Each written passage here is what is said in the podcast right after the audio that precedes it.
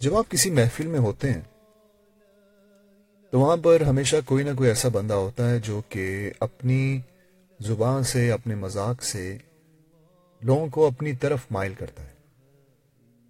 کچھ لوگ ہنستے ہیں، کچھ لوگ سائڈ پہ ہو جاتے ہیں۔ لیکن زیادہ تر لوگوں کو دیکھا گیا ہے کہ وہ بڑے خوش ہوتے ہیں جب کسی ایسے بندے کو سنیں جو کہ مذاق کے اوپر مذاق کرتا رہے اور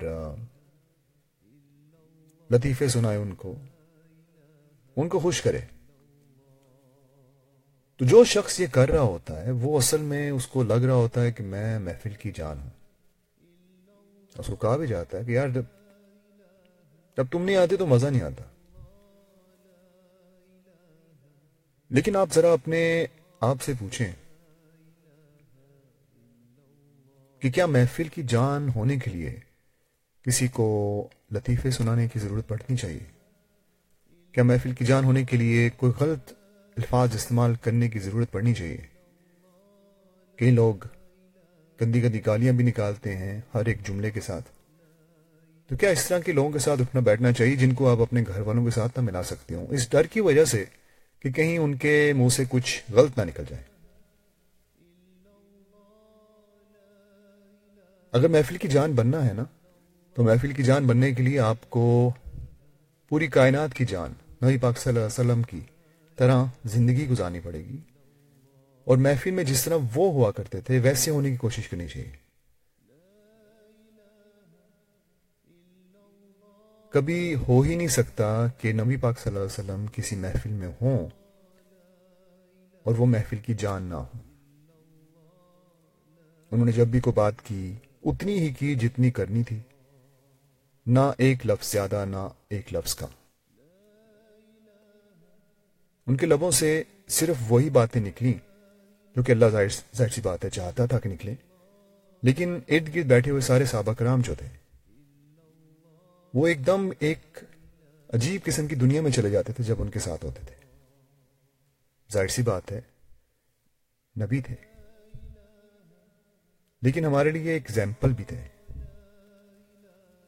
ہمارے لیے ایک نمونہ بن کے آئے تھے کہ اس طرح سے آپ نے اپنی محفل میں بیٹھنا ہے، اس طرح کا مذاق کرنا ہے، اس طرح کی باتیں کرنی ہے اس طرح سے لوگوں کو خوش کرنا ہے اور اس طرح کی بات نہیں کرنی۔ میرا اٹھنا بیٹھنا مفتی لوگوں کے ساتھ ہوتا ہے،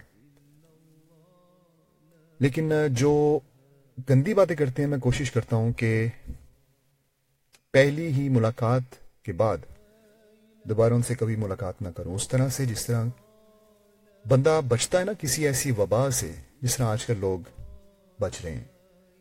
بالکل اسی طرح۔ جس شخص نے اپنی زبان پہ کنٹرول کرنا نہ سیکھا ہو، اس کے ساتھ بیٹھ کر آپ یہ توقع بالکل نہیں کر سکتے کہ وہ شخص کوئی اچھی بات کرے گا۔ کیونکہ ایک بے لگام گھوڑے کی طرح، ان کی بے لگام زبان بھی کہیں سے کہیں چلی جائے گی۔ ادھر کی ادھر ادھر کی ادھر باتیں کرنا، غیبت کرنا، غلط باتیں کرنا، اس سے آپ صرف اپنے گناہ ہی انکریز کریں گے اور کچھ نہیں۔ اور اپنے گناہوں میں اضافہ کرنا، اس کی ہمیں بالکل ضرورت نہیں ہے۔ خاص طور پہ جب ہم جانتے ہیں کہ قیامت کے دن ہمیں ہر ایک نیکی کی ضرورت پڑے گی۔ تو آج سے ہی کوشش کیجیے اس طرح کے دوستوں سے دور رہیں۔ ایکچولی اس طرح کے بندوں سے دور رہیں۔ کیونکہ ایسے بندوں کو دوست نہیں کہا جا سکتا، کیونکہ اچھا دوست وہ ہوتا ہے جو کہ آپ کے ساتھ اس طرح سے بات کرے۔ کہ آپ کو فخر محسوس ہو کہ میرا دوست ہے اور قیامت کے دن بھی آپ کے ساتھ ہی ہوگا۔ اچھا دوست۔ لیکن برا دوست جو ہے، وہ آپ کو اپنے ساتھ لے کے جائے گا۔ آپ نے کوشش یہ کرنی ہے، اپنی زبان پہ کنٹرول کرنا ہے، اچھے دوست بنانے ہیں۔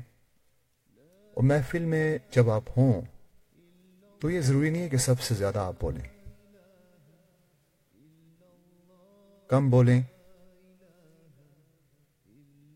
اور کوشش یہ کریں کہ جو کچھ بھی بولیں وہ با مقصد ہو۔ میرا نام ہے وکاس میر۔ اپنا خیال رکھیے۔ اللہ حافظ۔